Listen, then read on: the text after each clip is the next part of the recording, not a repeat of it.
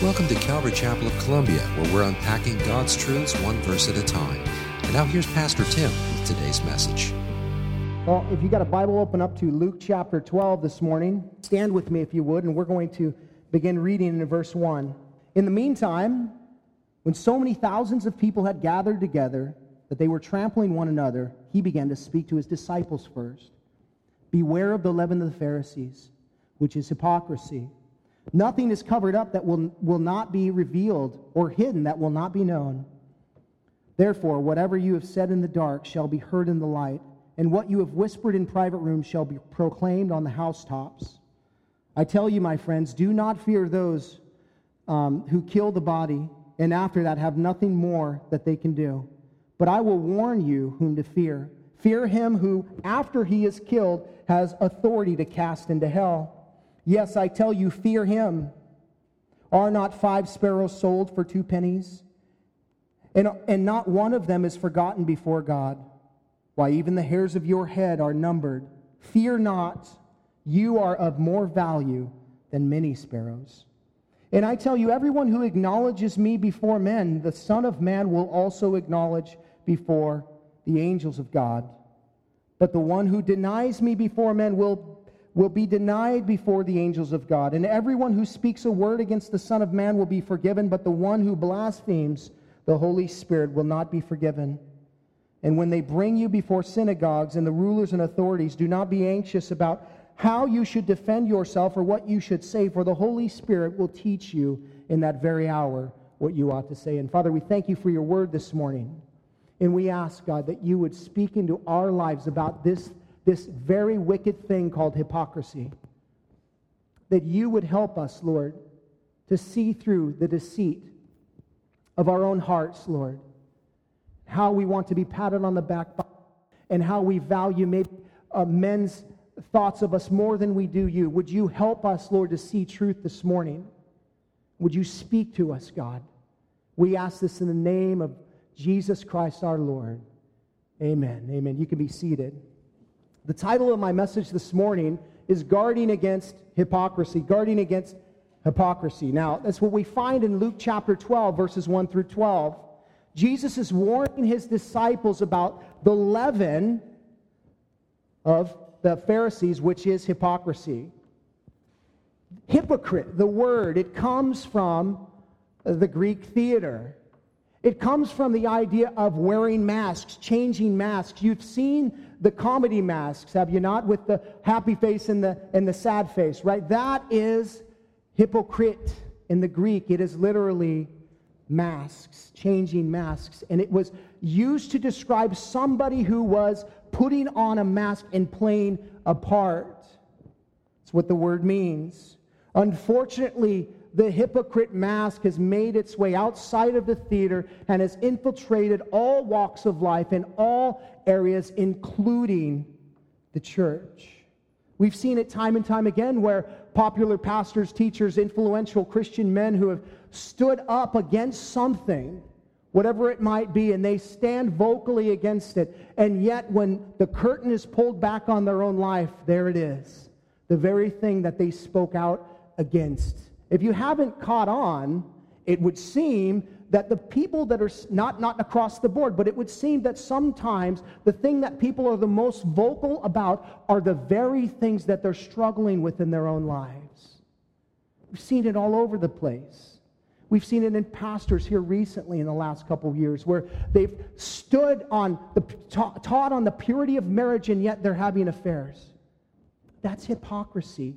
Jesus is warning his disciples, now believers, about this leaven, about this wickedness, that it is possible and most probable that you and I are going to struggle with this very thing. And he wants his disciples to understand that we have to guard ourselves against hypocrisy because hypocrisy will keep people away from Jesus, including you.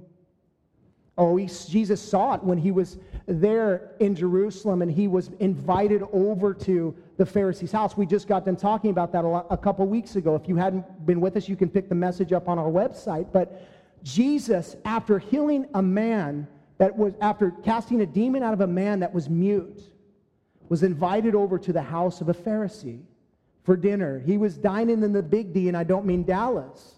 He was dining in darkness. And Jesus went to this man's house and he intentionally went with the idea of revealing truth to them, that he would shine some light in their darkness because he was talking about being the light and not hiding the light, but letting the light come forth. The light is Jesus Christ, and we're called to let him shine through us in, in, in the world. Well, when it ends up happening is they, they're going through this very ritualistic ceremonial cleansing that they do before men to make them feel so holy and righteous and appear so holy and righteous. Jesus calls it hypocrisy. And he intentionally goes before them to reveal the hypocrisy in their hearts. And he gives them six woes. He throws out six allegations of hypocrisy against these men.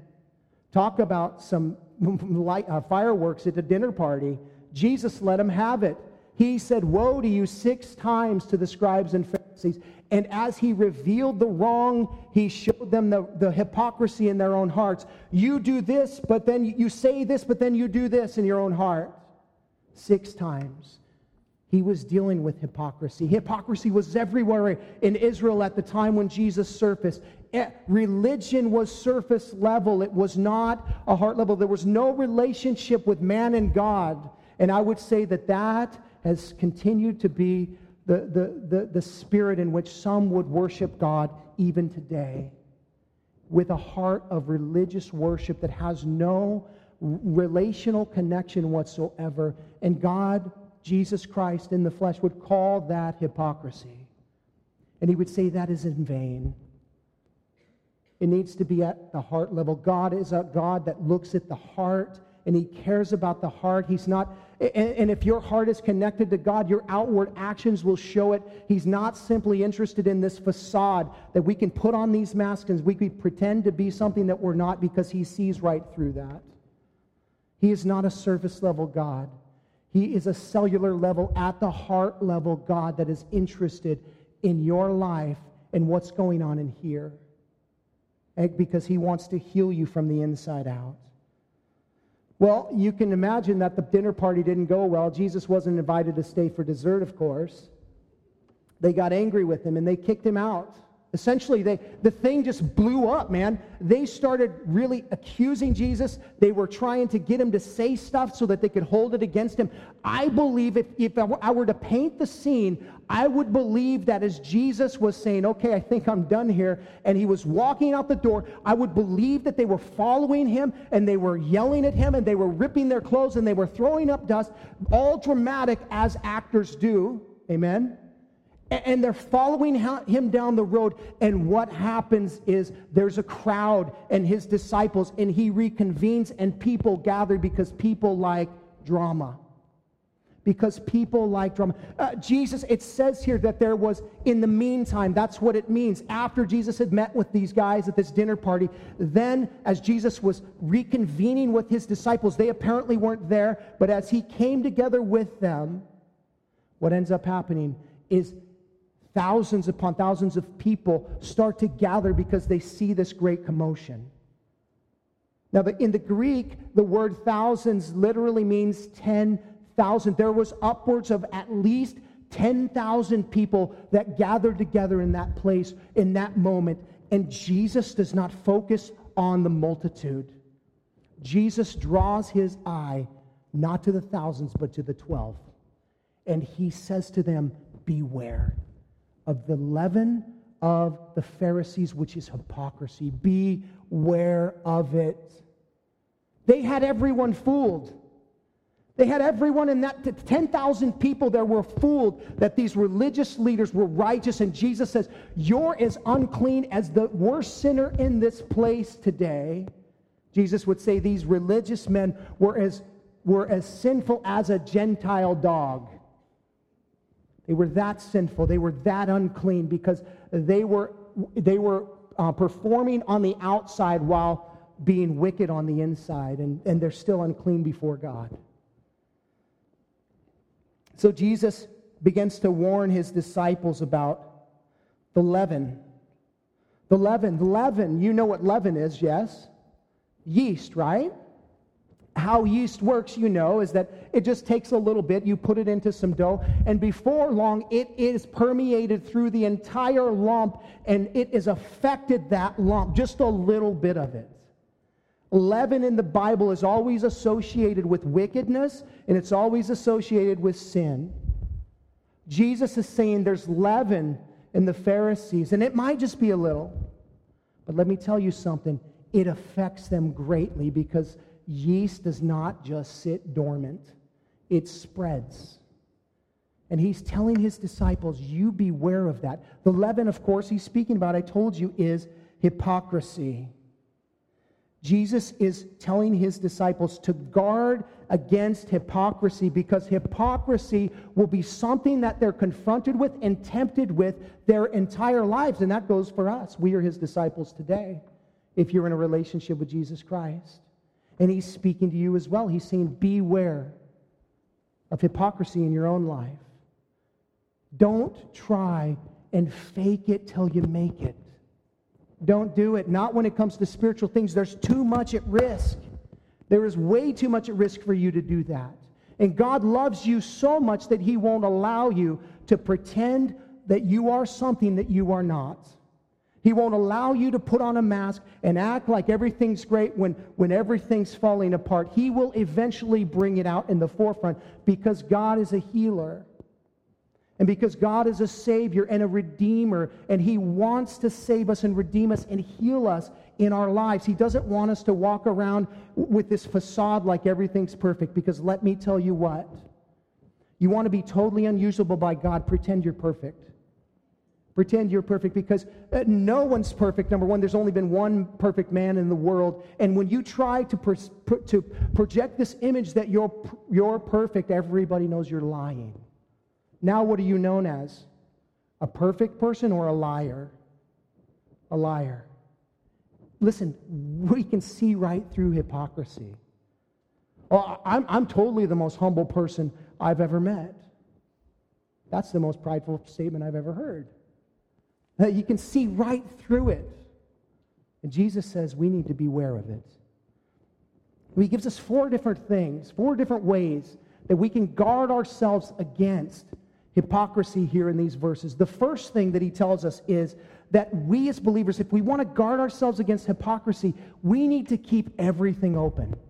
We need to keep everything open. Look at verse 2 there. Nothing is covered up that will not be hidden, or, or nothing is covered up that will not be revealed, or hidden that will not be known. Therefore, whatever you have said in the dark shall be heard in the light, and what you have whispered in private rooms shall be proclaimed on the housetops. One way that we can keep ourselves from being a hypocrite is keeping our lives open and not hidden. Listen, warts and all. You ever heard that phrase? You know where that comes from? Oliver Cromwell, the Puritan Englishman, great warrior, soldier, you know, uh, statesman, he was going to be painted one day, and he had he was not a picture of beauty by any means. He had warts all over his face, scars, all kinds of, you know, different imperfections and blemishes on his face.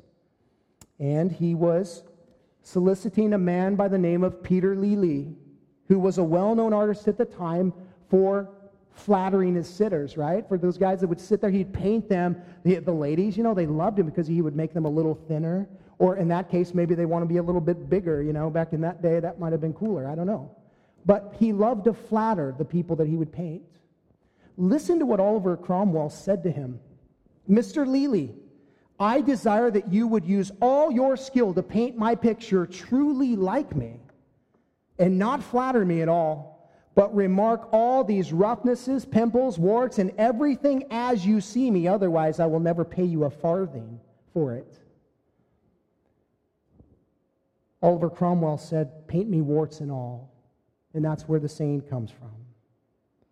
The best guard against hypocrisy is to paint your portrait as it is, warts and all.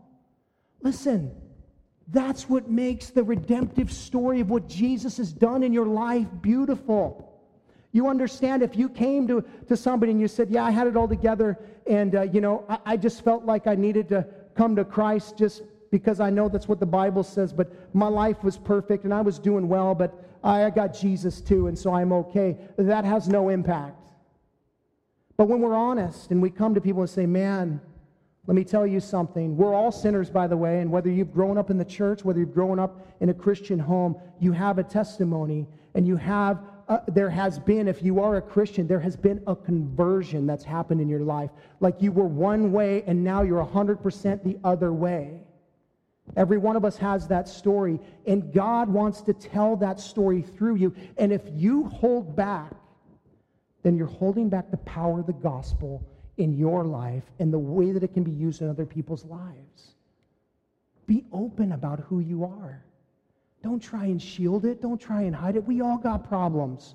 We all got issues in our life. And let me tell you what you want the devil to have power in your life, hide your stuff.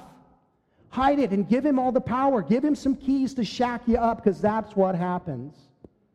Jesus tells us we're to be open. Let me tell you something. It doesn't matter how bad you want to hide whatever you want to hide. God already knows, number one, and He says it's coming out. That's what he's telling us in verses 2 and 3 here. He's saying that no matter what you do in your home is not private. God sees it already, and it is going to be vocalized before all of heaven one day. And everything that you ever do in your mind is not between you and between your two temples. It is being projected before the Lord, and He knows, and it will make its way out. Whatever you whisper in the darkness, Jesus said, will come to light.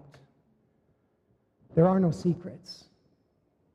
It's deceitful to your own heart to say, I can get away with this. For a moment, you can, but God will reveal it. God will reveal these things. That's what makes it beautiful. And the devil wants you to hold back. And he wants you not to tell anybody about your struggles and he wants you to tell he wants you to act like you got it all together. And he wants you to just keep playing the part just play in church and and and acting like this is all powerful in your life when you don't even pick it up during the week or anything. And you know a few verses that you quote or whatever the case might be. And and god is just saying just be honest and be real so that i can do some work. You want to guard against hypocrisy? Keep your life an open book. And i would tell you brothers and sisters that you need people in your life you need brothers and sisters. That's why God calls us into a body. This is not um, just a one way thing where it's just, just us personally giving praise to Him and, and it has no effect on the horizontal. God has brought bodies of believers together for the purpose of us doing life together for community, right? Well, we all say that. The reality is, is are we living in community? Are we allowing other people, brothers and sisters in our life, sharing in those dark moments in our life the wickednesses of our heart, the struggles that we have, so that we have some accountability, so that we have somebody that can, can minister to us, that can keep us in check, some tangible Jesus, if you know what I mean, that can just come right up to you, and you know you're going to have to face them every Sunday, or, or at least, you know, you have that communication. Do you have that in your life? If you don't, you need it. You need it. That's how you keep the power of the devil suppressed, is by being open with brothers and sisters by allowing them in your life so that there's no hidden things. Because as Jesus says, it will all be revealed one day anyway. And I would also say that sometimes God reveals things publicly on purpose because we're unwilling to submit to his voice before in private. That seems harsh, I know, but do you understand that the Bible says? The Bible tells us that you know, well, that's, that's later down in my notes. I'm getting ahead of myself. But Jesus tells us right here that everything's going to be known. And, and, and we need to, or, or, I'm sorry, Numbers 20, 32, 23 tells us, Be for sure your sin will find you out.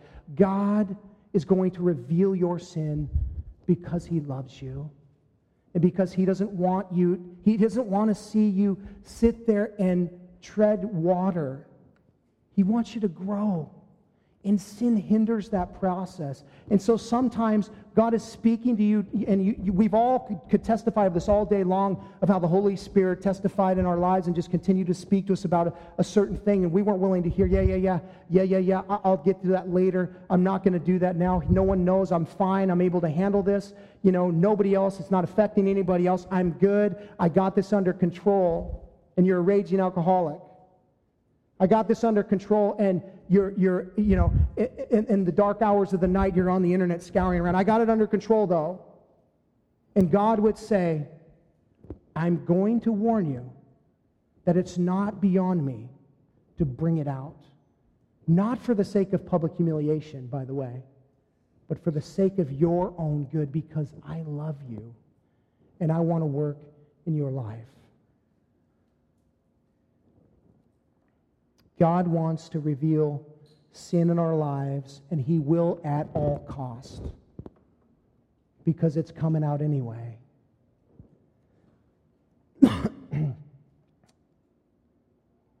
Jesus is telling us here that all we have to do is live a life open before Him with our brothers and sisters, and we'll guard against hypocrisy. The second thing that we see is that we must keep our fear vertical and never horizontal.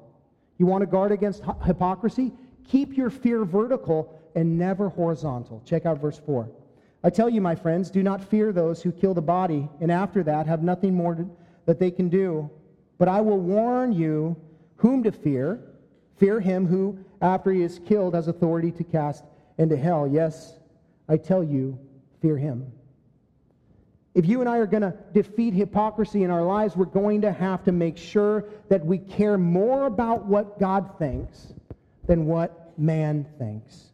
The fear of man is the basic cause of hypocrisy. That's why we pretend to be something that we're not, because we care more about what man thinks about us than we do about what God thinks about us. And depending on the circle that we're walking in, we can either pretend to be a whole lot more godly than we are, or we can be, pretend to be a whole lot more worldly than we are. A Christian's kind of in this conundrum because they're, you know, if you're living in hypocrisy, you're trying to straddle the fences. And you're trying to live in the world and you're trying to live in the church at the same time, and you can struggle on both sides. What a miserable way to live your life. What a miserable way to live, to try and straddle the fences and to think that oh, I'm faking everybody out. On Sundays, I'm Mr. Godly, and on, on Saturday nights, I'm Mr. Party. You know, uh, listen, it's a terrible place to be in, in your life. It's a terrible way to try and live your life. Because once you start to try and be somebody that you're not, you have to keep it going. You, you can never come out of that character. And in order to play the part, you have to, uh, all of this stuff is built on deceit, right? It's all built on lies. So when you start to play that part, you start to tell lies, and then you have to remember the lie you told that person, and then you, you just continue to build a web of falsehood. Before you know it, you're all tangled up and shackled, and, and you're wondering, what, how did I get here? Trying to be somebody you're not. The Bible tells us in Proverbs chapter 29, 25 that the fear of man lays a snare. You know what that is? It's a trap. The fear of man is a trap. It shackles you down, it binds you down. You ever seen the, the movie Chronicles of Narnia, the, the first one, where Edmund he, he, he, you know, they pop through the closet, through the wardrobe, and, and it's all snowy and stuff. How awesome would that be if you were a kid? You know, you're just like playing around, and all of a sudden you're like, whoa, I'm in another world. Holy cow, that'd be awesome. Man, I, I wanted stuff like that to happen when I was a kid. But Edmund, he pops into this other world, right? Let's call it the spiritual world. And Edmund is in there, and Edmund finds this witch. And this witch befriends him and is all nice to him. And oh, yeah, Edmund, I love you. Do you want something, Edwin? Boy, I sure would love some Turkish delights. Boy, that would be swell. He's in the middle of the winter, like out, she's on a sleigh. I mean, how's she going to get Turkish delights? And all of a sudden they just materialize before him, and he takes those Turkish delights, and now she has him hook and sinker. So, Ed, so here's the thing about the devil the devil doesn't just pounce on you right there he sends you on your way. Well, I've got him. I've got him. I'll, I'll give him a little bit of little bit of room. It's like cats, you know, playing with mice. They have no chance. They just sit there. My cats just bat them around and have fun with each other. I'm like, that's sick, man. There's something wrong with him. But but Edmund goes back home. He tells his his family all this stuff, and then they're, they're just like, oh, whatever, you're such a liar. And, and now he feels devalued from his family, so he goes back. He's thinking, well, that queen said she'd take care of me. He goes back into the, into the, into the um, wilderness and he finds her. And immediately he says, Can I have some more Turkish delights? Immediately he becomes shackled. She's like, Turkish delights, get over here. She throws him in. He is now in prison. And that's how the devil works. And that's how the fear of man ensnares you. And just like that, you think you're fine. You think you can handle it. Before you know it, you're doing stuff you never thought you'd do because you care more about what people think than you care about anything. It's a trap. And the Bible warns us about it. Don't get trapped by the fear of man. Jesus says, Fear God, and you'll never have to worry about being a hypocrite. Listen, when you and I have the proper view of God, who He is, we won't have any fear of what man can do to us, even if it means death. Because death is not the end for anyone, by the way. All of us have a life of eternity that we will live. The fear will de- determine where we stay. If we fear man, we're gonna, that will determine where we go. If we fear God more, that will determine where we go. It's all based on that premise. Jesus is telling us listen, don't fear man. Man is going to try and make you, he's talking to his disciples. He's telling you, men are going to try and make you do all kinds of things. They're going to try and, I mean, and you've seen it over and over again throughout the Old Testament of example after example of the man of faith, Abraham, who, who with fear of man was afraid that he was going to die and, and, you know, he's going to be killed twice by two different kings as he was walk, going, as he was going to the land that God would call him to, and he lied for the fear of man. Moses, David, on and on and on and on and on and on. Listen, if you think that you don't fear man, you're fooling yourself. You're fooling yourself into thinking that you, that's not possibility for me because I love God.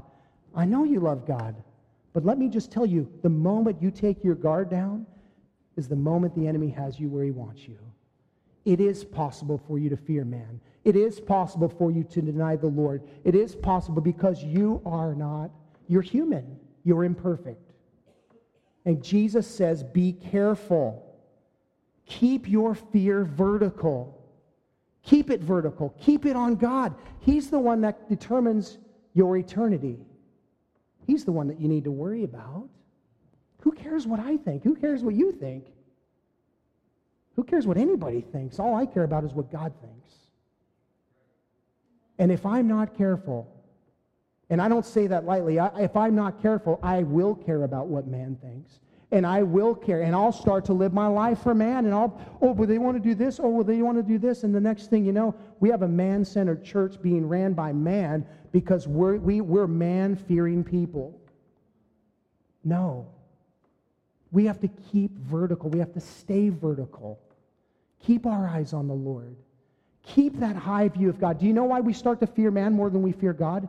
Because our view of God diminishes and our view of man increases. How does that work?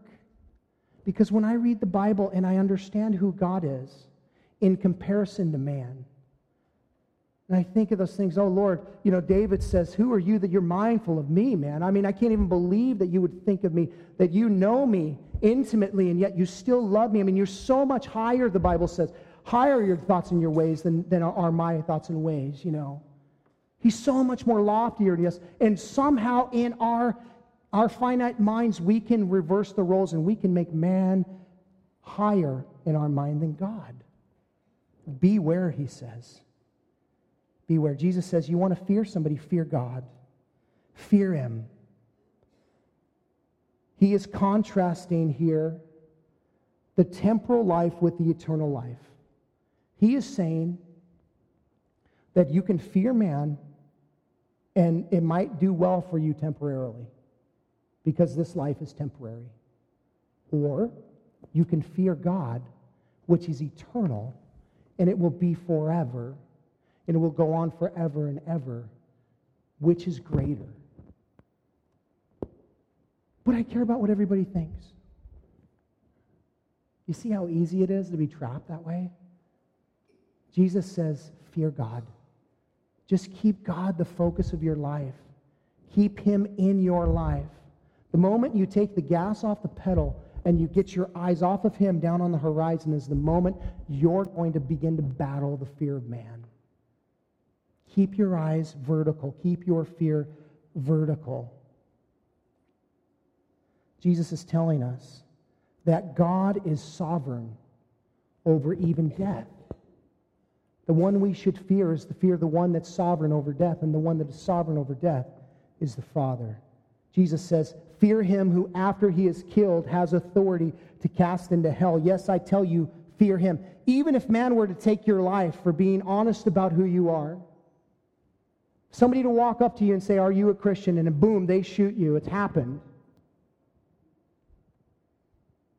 Guess what? You just got your bus ticket to heaven. Is that so bad? No, no, no, I want to live in this another, at least maybe 20 years because that's all I got, but I, I, I'm going to hold on to this life as much as I can because I fear you more than I fear God. Pull the trigger. You know what I mean? What do we have to fear? Death has no power over us. And I'm not saying be radical. That's not what I'm saying. What I'm saying is the Bible calls us to radical thinking, no. And that we're to abandon everything to make crown, uh, crown Jesus the Lord of our life. Everything. He has to be king over everything. He has to be more important to you than anything, including your own life. And God forbid that ever happen to you. But if it should, put it in the balance. He'll, later on, he'll tell us that we won't have to even worry about thinking about that because the Holy Spirit in that moment will give us the ability to do what we need to do. You just got to walk by faith. It, fear is the opposite of faith. And when we start to become fearful, then we stop trusting God. We have to keep our view high of God and who He is. Jesus tells us that He's the one that can, has the authority to cast us into hell. Now, Jesus said that. Jesus used the word hell.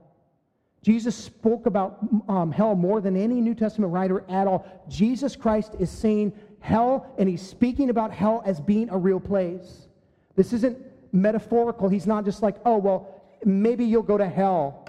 Like it's not really a place, but we're just making it up. He's talking about a real place, and that word in the Greek is Gehenna. Gehenna, and what it is in reference to is to well, during Jesus' time, it was a dump. But previously, back in ancient times, the Israelites in the valley of Hinnom, on the south side of the Temple Mount, there's this valley of Hinnom, and that is where they would sacrifice their babies to the Canaanite god Molech. They would lay him, lay him up, lay their babies up in the, in the scolding hot hands and watch them sizzle as worship to this Canaanite, uh, you know, false god. And Josiah, the reformer, came in and said, Enough of this. And he cut down all the high places and he got rid of that. And he made the valley of Hinnom a trash dump where they would, the, the fires would never cease. They would be burning trash constantly and they would be burying criminals there in all this place. And, and Jesus is referring to that. He's illustrating what hell will be like. It's a terrible place. It's a stinky, ugly, despicable place. It's a dreadful place. Jesus doesn't want anyone to go there. And so he says, Fear God. Fear the one who can send you there. And keep your fear on him and not on anyone else. He goes on and he tells us Are not five sparrows sold for two pennies? Are not one of them, and not one of them is forgotten before God? Well, even the hairs of your head are numbered. Fear not, you are more value than the, than the sparrows. What, what Jesus just did, he's talking about you need to fear God. You need to fear God. There, there is that, that word fear, is that reverential kind of fear, but it also is, don't, don't mistake this, it also is a trembling, fearful, frightening kind of fear. It's both. How many people in the Bible that ever came in the presence of an angel stood and talked to them when the angel showed up? No one. they fell on their face. That's just an angel. I promise you, if God were to materialize right now, well, number one, we would all die, because the Bible says that. Just his very presence would take our lives away. That's how awesome he is. And there should be that trembling. You know, I had a great earthly father, I had a dad that loved me, and I knew he loved me, and he disciplined me and all that kind of stuff. And I had both kinds of respect. Anybody feel me on that? Like your dad was a, a good dad, and he, he disciplined you and everything, but there was that trembling kind of fear at times. Some of you didn't have that, and you can't relate to that. And it was, it was um, you know, the, the authority was used wrongly, and I apologize for that in your life because that's not how it's supposed to be. Uh, you know, those who are, who are put in our lives that are, we're supposed to be able to trust. They're supposed to be an authority in our life. We're supposed to use it correctly, and sometimes they don't. But the proper image of that is a father who loves their child, who disciplines them correctly. And I can tell you what, that there were times in my life that I thought I was going to die. Like I did something, I'm like, my dad's going to kill me. Like I love my dad, and he, I knew that he loved me, but I also knew that he had a job to do and that there was an authority that he had in my life, and he was coming down with the hammer. And I was afraid. And that's not a bad thing. Let me tell you something. That stopped me from doing a few stupid things, not always, but it did stop me at times. And I would say the same. When we have the proper fear of God, the same will happen. Jesus tells us to keep God now, fear God, yes, have that kind of fear, but also understand that, that we also, that God values you and he loves you and you don't have to fear him. Like, like it's an oxymoron kind of because Jesus says, fear God, fear not. But, but what he's saying is that when we have the proper fear of God, there is no fear. That's what he's saying. We have the proper fear of God, like all fear goes away. And we're in his presence and we're just like, man, this is awesome. This is incredible. I love you, God. And he values you and loves you. And Jesus is trying to counterbalance right away because he knows we're crazy people. And we would take this fear of God thing way too far. So immediately he comes, counterbalances right away with love. And he says, God loves you more than he, he, he even cares about the sparrows, which are basically worthless. But God cares about them. And let me just tell you how much he cares about you that he took the time to number the hairs on your head. Like he loves you that much that, not that he knows the, the volume of hair on your head, like he has them numbered. Like he knows the DNA strand of every single piece of hair. He understands the, the little characters that each one of you, you know, the cowlick part, like he's got those numbered. He knows those ones. And every time you lose a hair, he's like, there goes 356. You know, there he goes. Some of you, you know, God is saying, man, you ain't got much left to lose. He's, his, his like strike pads really just kind of crossed out, but uh, sorry about that, but, but the reality is, is that God loves you so much that he cares about even one single hair on your head, that he would number it and he would know it, and he would call it by name. That's how much he values you. That's how much he loves you. Listen, if we're going to be successful at battling hypocrisy, we're going to need to keep all things open. We're going to need to keep our vertical and never horizontal. And thirdly, we're going to need to openly confess Christ. Look at verse 8. And I tell you, everyone who acknowledges me before men, the Son of Man will also acknowledge before the angels of God. But the one who denies me before men will be denied before the angels of God. Jesus is obviously speaking about confessing him before men in terms of salvation, to acknowledge him as your Lord and Savior of your life. And if you do that, he is saying that you can rest assured that I will acknowledge you before the angels of God. Like Jesus is going to stand there when you walk up and he's like, No, they're with me. Oh, oh, yeah, Tim, come on up here. You're with, he's with me, God. He's cool. I'm God too, but you know, we're all God. It gets a little confusing, but I got it. So he's got it. But, but here's the thing is he's, he's, he is saying before all of heaven, no, no, he, he's with me. And all of heaven's like, whoa, look at that person's with Jesus. Yeah, kind of thing. It's like Jesus is going to say, uh, if you acknowledge me before men, if you confess me before men, if you don't cower, but you confess me and you don't hide the fact that you belong to me, man, when you come to heaven, you can be rest assured that I'm going to I'm going to make it known that you belong to me. That's what he's telling us. But he said vice versa, though, right? Also, if you deny me before men, I'm too afraid of man. If they find out I'm a Christian, they'll never be my friends. Oh, well. He says, if you fear men more, when you stand before the throne of God, I will deny you. But Jesus, didn't I do this? Didn't I do that? Didn't I go to church? Didn't I know these Bible verses? Didn't I share the gospel? Didn't I do that and this and that? And he says, Depart from me. I never knew you. Denial. You're denied because you were living hypocrisy.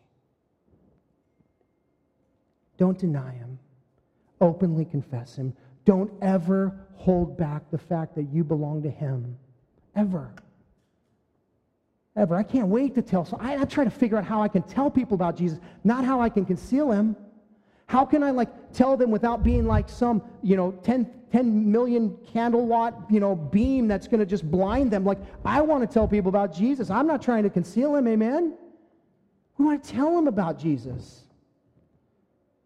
Not conceal him. Jesus says if you want to you want to deal with um, hypocrisy, you want to guard yourself, just be open about your relationship with him acknowledge him and continue to acknowledge. I'll tell you what, what's been incredible in my life, just in simple acknowledgments of Jesus, right?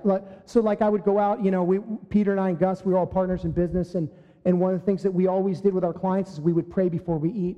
And, you know, I mean, with unbelievers. And so, you know, we'd be, we'd be in these big groups of people, man, and we'd be like, hey, you guys mind if we pray? And people, the, like, the whole, like, the record scratch happens, like, the whole thing stops, and we're like, yeah, we're going to pray.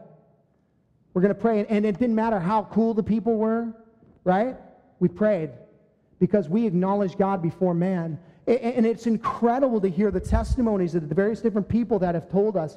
I can't believe just that you would pray at a meal. That's how simple is that? To acknowledge him just simply like that, and literally it affected people in, in crazy ways.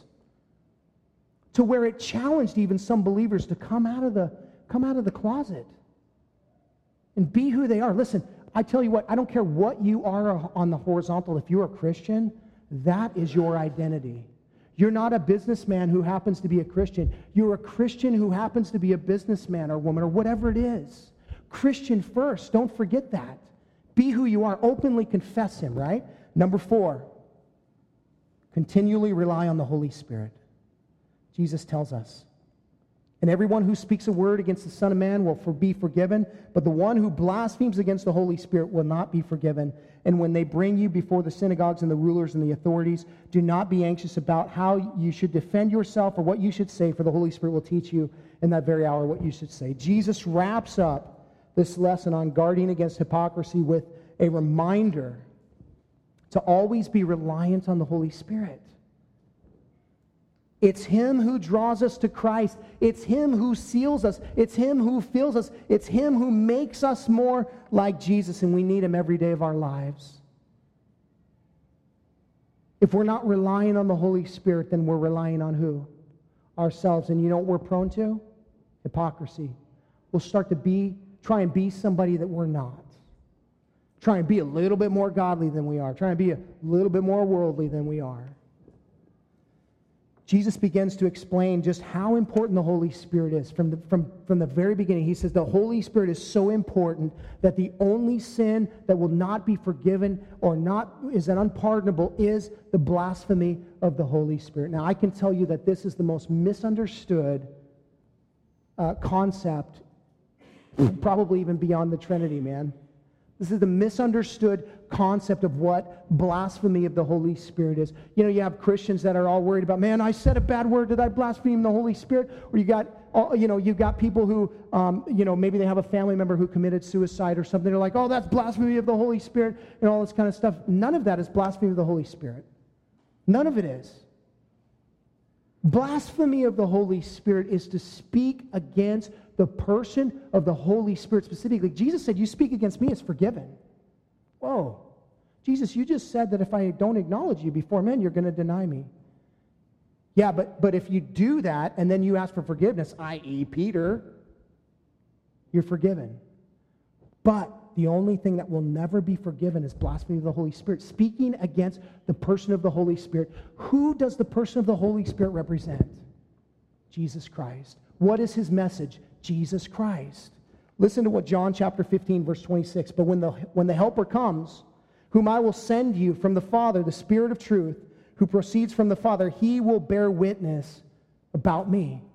The only message that the Holy Spirit ha- has is about Jesus. That's his message. He's about Jesus. He brings the message of Jesus. So if you reject the person of the Holy Spirit, you are rejecting the gospel. That's what blasphemy of the Holy Spirit is. It's to fully reject um, the gospel. And let me just say that if you're ever worried about committing that, you haven't done it. If you're worried about it, you haven't done it. It is a thoughtful thing. It is something that you intentionally do. I don't care what the Bible says. I don't care about God. I don't care about Jesus. I'm done with that. Don't ever talk to me again about it. Blasphemy of the Holy Spirit. Because the Holy Spirit is the one that draws us to God. Colossians, or, uh, 1 Corinthians chapter 12 tells us it's only by the Holy Spirit that we can call Jesus Lord. So when the Holy Spirit is ministering to every unbeliever in the world, trying to bring the gospel to them, and they're rejecting it and rejecting it and rejecting it. And I don't think this is just a, a one time deal where you reject the Holy Spirit and um, you know, then it's over. That's blasphemy of the Holy Spirit. No, I, I think there comes a time in a life where someone fully makes that decision, just like Pharaoh had hardened his heart and hardened his heart and hardened his heart, and it eventually came to the place where God hardened his heart. Like he crossed the line. There comes a line with the gospel where we cross it and it's over. And we've made our decision. And I don't know where that line is. But I'm just telling you that it exists. And God is saying, you don't want to be on the wrong side of that line. If you don't have a relationship with Jesus Christ, you need to get in relationship with Jesus Christ. You need to accept the message of the Holy Spirit, which is God sent his Son down on the earth to live a perfect life, to be crucified on a cross, to rise again from the dead for you, for your sin, that your sin could be totally taken away, that you could be made whole because he loves you and because he has a plan for your life. That's the gospel. And if you reject that message, then you are once again closing the door on the Holy Spirit. And I can't tell you when that time comes where you've closed the door for the last time. Maybe it's when you breathe your last breath. Maybe it's when you're 45 years old and you've heard the gospel so many times that you just shut the door yourself. Don't know. Jesus is saying, don't be on the wrong side. He goes on to tell us as believers that we need to rely on the Holy Spirit our entire lives because we're going to be put in positions where we're going to have to give an answer that we don't have answers for. And he says, Don't worry about it. Just rely on the Holy Spirit. Let me tell you something. Every one of those 12 that were sitting there, minus one, either gave their life up for Christ, were put in positions where they had no answers, that they had to give answers Every one of these guys Jesus was talking to was going to need the power of the Holy Spirit to be successful in battling against hypocrisy in their life. So Jesus says that to them, but he also says it to you today. We need the Holy Spirit. We don't have to worry about what we're going to, how am I going to witness to this person? How am I going to do this? How am I going to do that? We just, Lord, give me the words. And, and, and it's in, in trusting and relying on the Holy Spirit in those moments that He teaches you, right? That's what it says. He's our teacher. So He's going to teach you what to say in those moments, and you're just going to verbalize what He says. How simple is that? Can you, can you say what? Can you repeat something that somebody tells you to repeat? I think you can. So, uh, hey, you're a prime candidate for a voice box for God. If, if you'll just be willing to repeat what the Holy Spirit tells you to repeat, you'll be good, and it will be powerful. We don't have to try and make it all up. We can just let the Holy Spirit speak through us. And I can tell you, in my life, I, I would say that this is an area that I struggled with. I always wanted to be prepared for to give an answer like, you know, and, and that's not to shuck studying. That's not what I'm talking about. But I always wanted to be prepared in every instance. So, man, it, it, I started to go down a line. I would just exhaust that line and try and get all the answers and answer all the questions that I could think of, which is pretty minimal because my brain's not big. But, um, but the idea was that I could be fully prepared, and I was never prepared. And it was the fear of man that would, would, would cause me to do that rather than just love God and trust Him and just be simple with the message.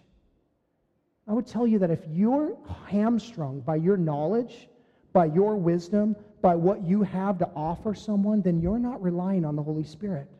You're relying on yourself. But if you would just pull back and just say, you know what? I'm not going to make this about me, but I'm going to make this about Him, and I'm going to allow Him to speak through me, you'll be amazed at how God will use you. The greatest orators, the greatest speakers, the greatest people that God has ever used are not those who have human wisdom, that are great speakers or anything like that. He takes the foolish things of the world to confound the wise. He takes people that can't do things and then he does them through them so that he can glorify himself, so that he can get the glory. And, and, Paul would say, you know, when he starts to do that, we start to get puffed up and we start to think we're something that we're not. Having begun in the spirit, will you be made perfect in the flesh? Stay in that state of reliance on the Holy Spirit. Here, Jesus gives us four different ways that we can guard ourselves against hypocrisy. We need to live in the open, not in the secret. We need to keep our fear vertical and never horizontal. We need to openly confess Christ as often as we can, and we need to continually rely on the Holy Spirit. Do these things, and you'll never have to worry about playing the part of hypocrite. Amen? Amen. Let's pray. Father, we thank you. We thank you so much for this morning. Lord, we thank you for your word and for the, the, the, the tools that you've given us this morning to be able to battle against hypocrisy. And Lord, I pray if there's anyone here this morning that is battling that, that's trying to be somebody that they are not, Lord, that they would have heard a message this morning that would have just said simply, be honest with yourself, be who God made you to be. Don't try and be something that you're not. and for someone here this morning, Lord, maybe they think they were in relationship with you, and yet, for some reason this morning, by your Spirit, they have recognized that they've never fully given their heart to you. Maybe they have been plain Christian, but they're really not Christian. And they heard your word that said, Fear the one who can cast you into hell. And that struck a chord in their life, struck a chord in their mind and they want to confess you as Lord. Lord, give them the faith to do that this morning. Help them to see that you are a God who came to save us. You came to rescue us from our sin. And if they'll just call upon you this morning as Savior and Lord, that you will redeem them and buy them back from the debt of sin that they owe. And if that's you this morning, as all heads are bowed and eyes are closed, Jesus is asking you to acknowledge him this morning. If you need a relationship with Jesus this morning, I'm just going to ask you to raise your hand. If you're not in relationship with him, if you thought you were and all of a sudden now you realize you're not, if there's anyone here this morning, it's the best decision you'll ever make in your life. It's the most important decision you'll ever make in your life. Is there anyone this morning that needs Jesus, that wants to enter into that relationship? Father, we just thank you for once again giving us as believers a word as we ended our service, Lord, to rely on the Spirit. And I pray for my brothers and sisters for a baptism of your Spirit in this place today. That we would be empowered to be emboldened to be the witnesses you've called us to be in this earth. And so, Lord, as we close in this last song, for those of us that want to be baptized in your spirit, that we would just call upon your name and, and receive what it is, the power that comes on high to be the witness that you've called us to be. I ask you to just flood this place with your spirit in Jesus' name. Amen. Thanks for listening. You can hear more of Pastor Tim's studies through the Word of God on our website, www.calvaryofcolumbia.org. Thanks again for listening, and we hope you'll join us again as we continue to study God's Word.